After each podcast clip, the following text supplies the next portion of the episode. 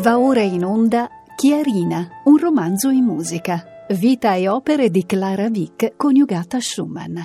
A cura di Francesco Di Laghi. Quarta trasmissione. Felice vita familiare.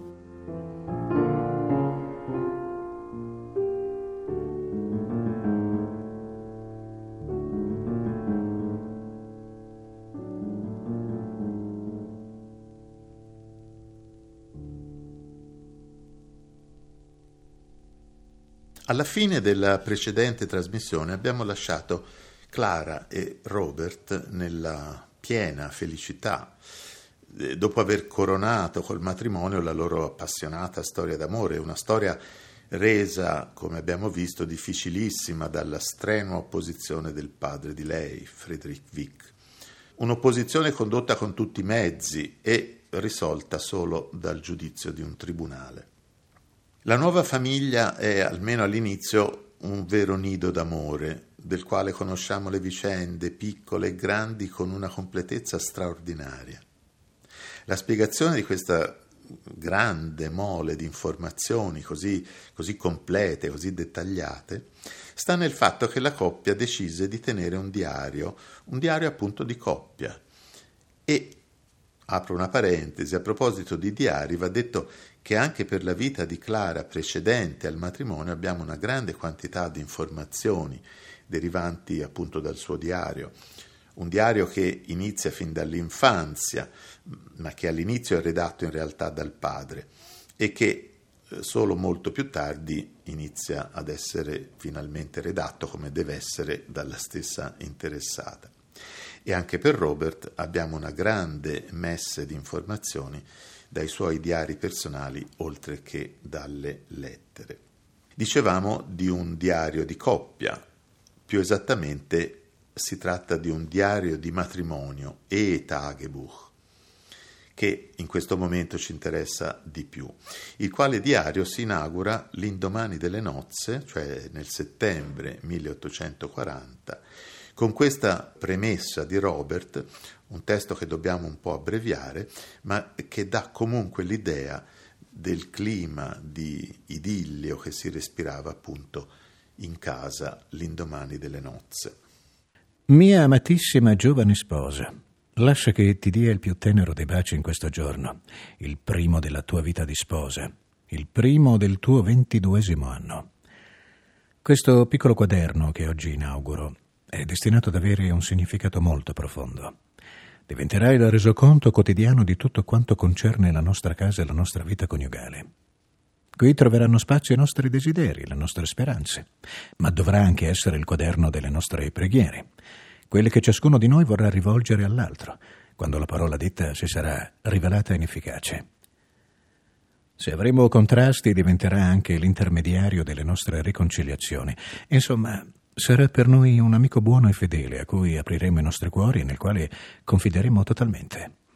Se sei d'accordo, cara moglie, una volta alla settimana ci scambieremo le funzioni di segretariato. Ogni domenica, la mattina presto, all'ora del caffè, se possibile, avrà luogo la consegna del diario e nulla vieta che sia accompagnata da un bacio. Il resoconto della settimana verrà poi letto a voce alta o bassa, secondo il contenuto, e se qualcosa è stato omesso sarà aggiunto. Un vanto del nostro piccolo diario sarà la critica della nostra attività artistica.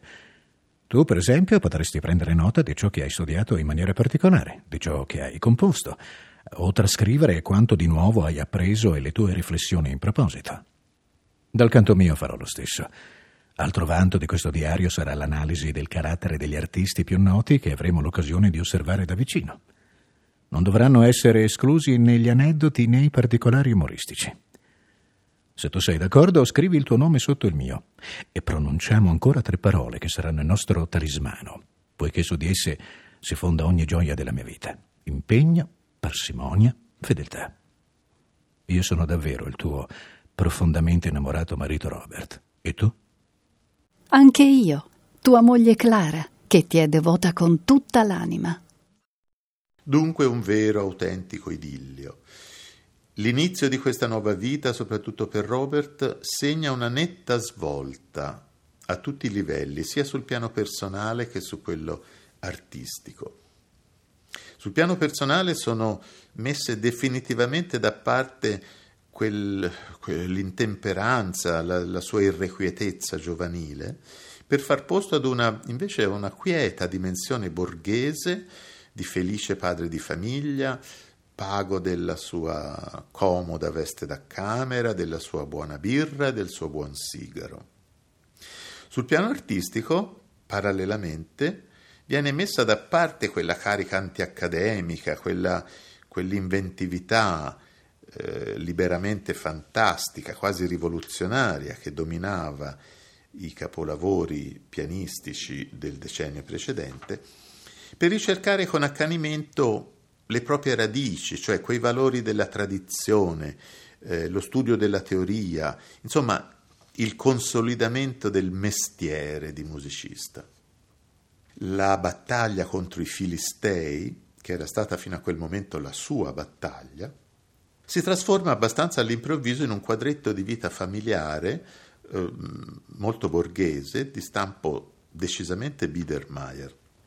In questa intensa fase di studio e di progressiva appropriazione delle forme e dei modi della tradizione, Schumann si muove in modo sistematico. Il primo anno è dedicato al lead, quindi sarebbe subito dopo passato alla forma da camera per eccellenza, cioè al quartetto d'archi, per approdare di lì a poco alla sinfonia. Nella intensiva, potremmo dire quasi ossessiva, frequentazione del lead, abbiamo 138 leader nati solo nel 1840, in questa sua frequentazione Robert incoraggia benevolmente anche la sua sposa a prodursi in questo genere, un genere che peraltro Clara aveva già frequentato e che conosceva anche dal punto di vista della vocalità, dal momento che ella, ella stessa aveva studiato canto e all'occorrenza era in grado di cantare accompagnandosi al pianoforte. Ora l'idea di Robert è di pubblicare una raccolta di 12 leader su testo di Rückert che accostassero brani di entrambi, senza specificare quali fossero di chi. Clara umile e timorosa, gli offre quattro brani come dono di Natale di quel fatidico anno 1840. Robert, fra questi quattro, ne sceglie tre, che vengono pubblicati l'anno successivo dall'editore Breitkopf, con entrambi i nomi come autori e due numeri d'opera diversi, 37 per Robert, opera 12 per Clara. Ascoltiamo dunque i tre leader di Clara prescelti, brani che Robert ammirò calorosamente. Er ist gekommen, liebst du um Schönheit e Warum willst du andere fragen? Inutile dire che i testi poetici, che ascolteremo prima di ogni brano in traduzione italiana, ricalcano l'esperienza d'amore della coppia. L'esecuzione che propongo ha anche, per così dire, un valore aggiunto. Il pianoforte impiegato, infatti, per questa registrazione è il fortepiano Stein appartenuto effettivamente a Clara. Si trattò di un regalo del padre nel 1828 alla sua bambina prodigio, uno strumento sul quale lei fece anche il suo concerto di debutto appunto nel 28 al Gewandhaus di Lipsia. Questi i titoli dei tre brani che corrispondono all'incipit delle poesie. Er ist gekommen, egli è arrivato. Liebst du um Schönheit, se ami per la bellezza. E warum willst du andere fragen, perché domandi ad altri. Gli interpreti sono Dorothea Craxton, soprano, e Hedayet Diedikar, fortepiano. Egli è arrivato tra pioggia e tempesta. Contro di lui batteva il mio cuore angosciato. Come potevo immaginare che le nostre strade si sarebbero unite? Egli è arrivato tra pioggia e tempesta, audace, e ha preso il mio cuore. Lui ha preso il mio, io ho preso il suo. Entrambi si sono avvicinati. Egli è arrivato tra pioggia e tempesta. Adesso è la benedizione della primavera. Il mio amato è partito. Sono serena, perché rimane mio su ogni sua strada.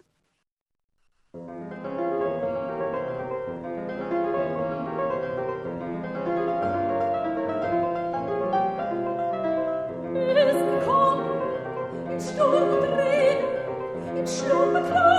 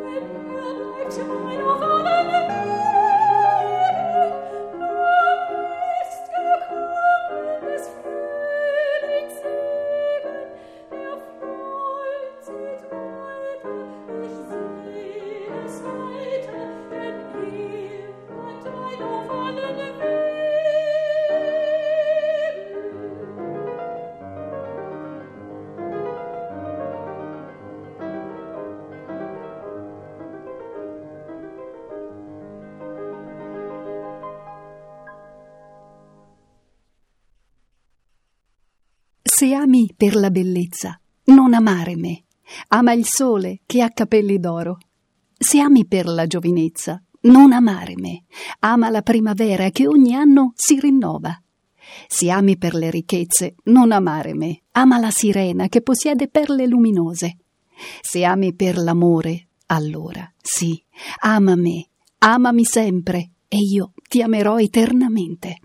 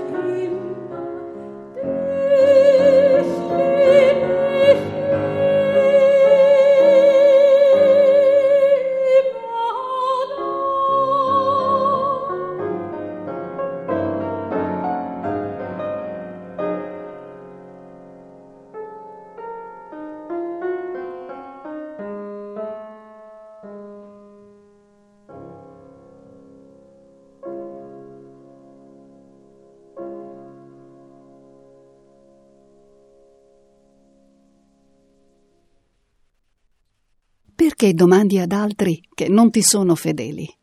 Non credere ad altro che a quello che ti dicono questi occhi. Non credere a gente estranea, non credere a strane manie, neanche alle mie azioni devi dare significato, ma guarda solo gli occhi. Tace il labbro la tua domanda o la rivolge contro di me. Ciò che anche il mio labbro dice, tu guardami negli occhi. Io ti amo.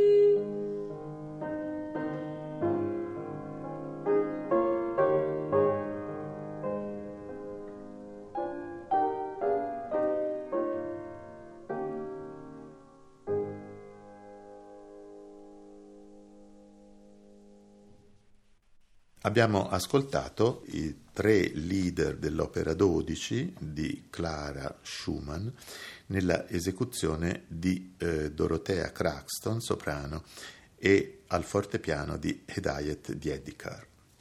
Ma Clara naturalmente eh, non dimentica il suo strumento. E un'altra pregevole composizione di questi primi anni felici di matrimonio è una raccolta di quattro brevi pezzi intitolata molto schumannianamente Pièce fugitive, Flüchtiges Stück, pubblicata come opera 15 e ormai già così lontana dallo smalto brillante delle sue prime composizioni. Ne ascoltiamo il terzo brano, Andante espressivo, che è una pagina dal colore eh, tenue, un colore velato, malinconico, che sembra stranamente presagire già il linguaggio maturo di Brahms. Ecco dunque il numero 3 dalle Pièce Fugitive, opera 15, andante espressivo nella esecuzione al pianoforte di Joseph de Benhover.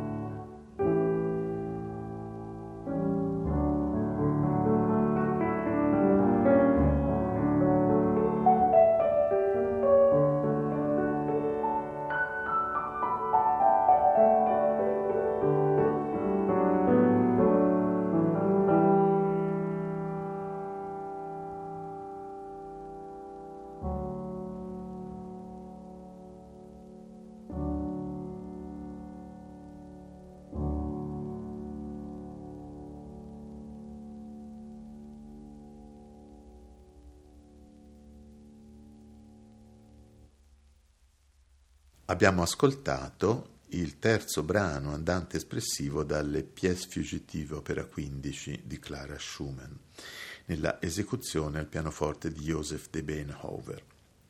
L'idillio di Robert e Clara comincia però a mostrare l'altra faccia della medaglia e anche quindi a dimostrare che i timori del padre di Clara erano tutt'altro che infondati.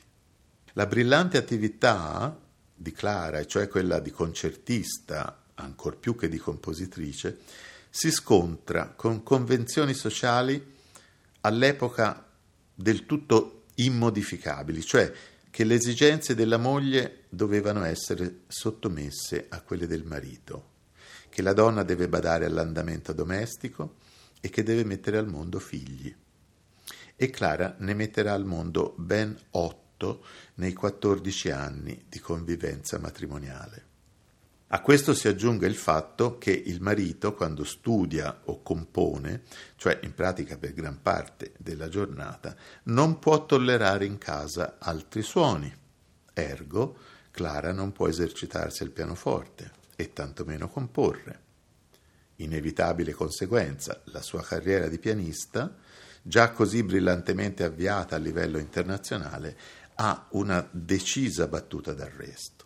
In 14 anni ci saranno solo tre tournée di concerti. La prima è una breve tournée in Danimarca nel 1842, durante la quale Robert resta a casa ma manda continuamente lettere cariche di disperazione per la lontananza della moglie.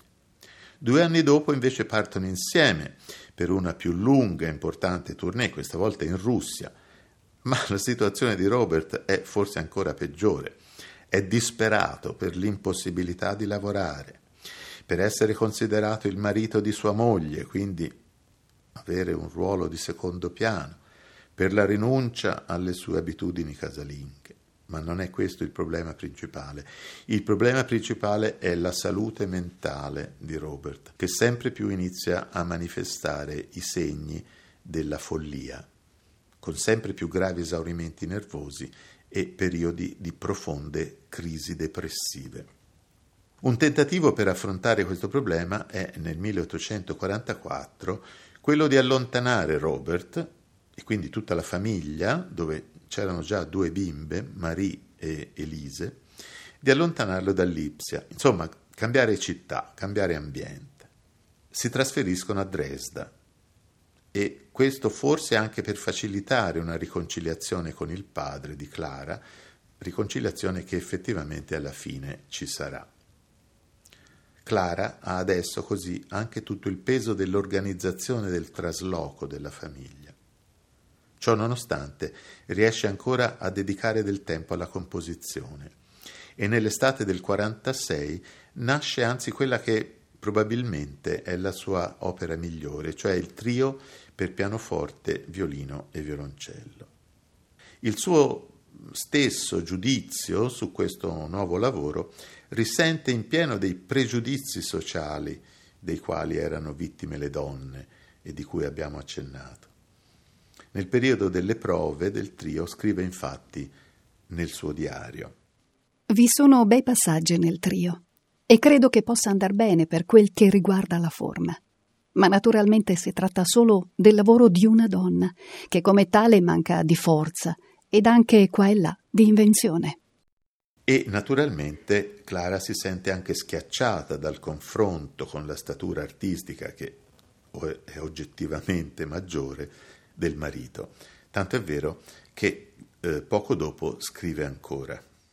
Ho ricevuto oggi la copia a stampa del mio trio ma non gli do troppa importanza. Dopo il trio in re minore di Robert, questo sembra effeminato e troppo sentimentale. Ecco dunque il trio in sol minore, opera 17 di Clara Schumann, che propongo all'ascolto nella sua interezza. Eh, si tratta di poco meno di mezz'ora di musica. Trio che si articola in quattro movimenti, allegro molto vivace, quindi un andante espressivo, seguito da un lead allegretto, eh, quest'ultimo possiamo dire una vera e propria romanza senza parole nello stile di Mendelssohn, per concludersi con il finale allegretto moderato. L'esecuzione è quella del Dartington Piano Trio.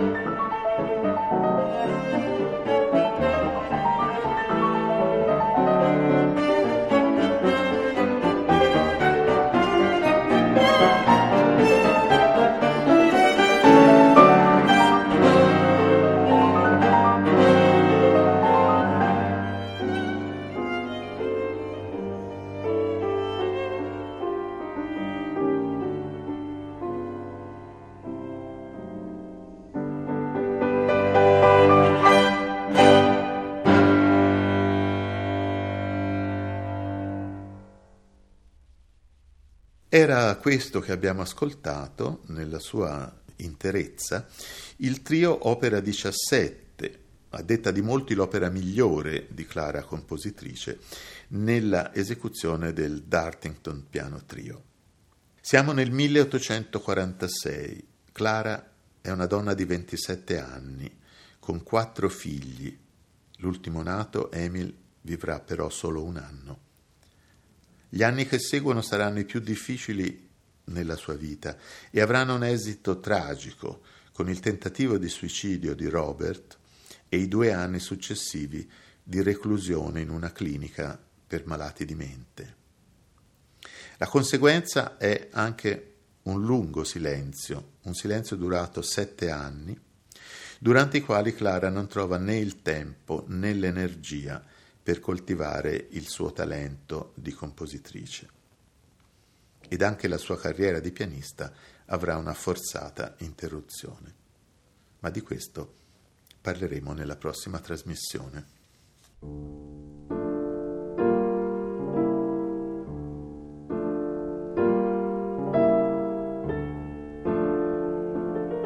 Abbiamo trasmesso Chiarina, un romanzo in musica. Vita e opere di Clara Vick, coniugata a Schumann. A cura di Francesco Di Laghi. Quarta trasmissione. Felice vita familiare.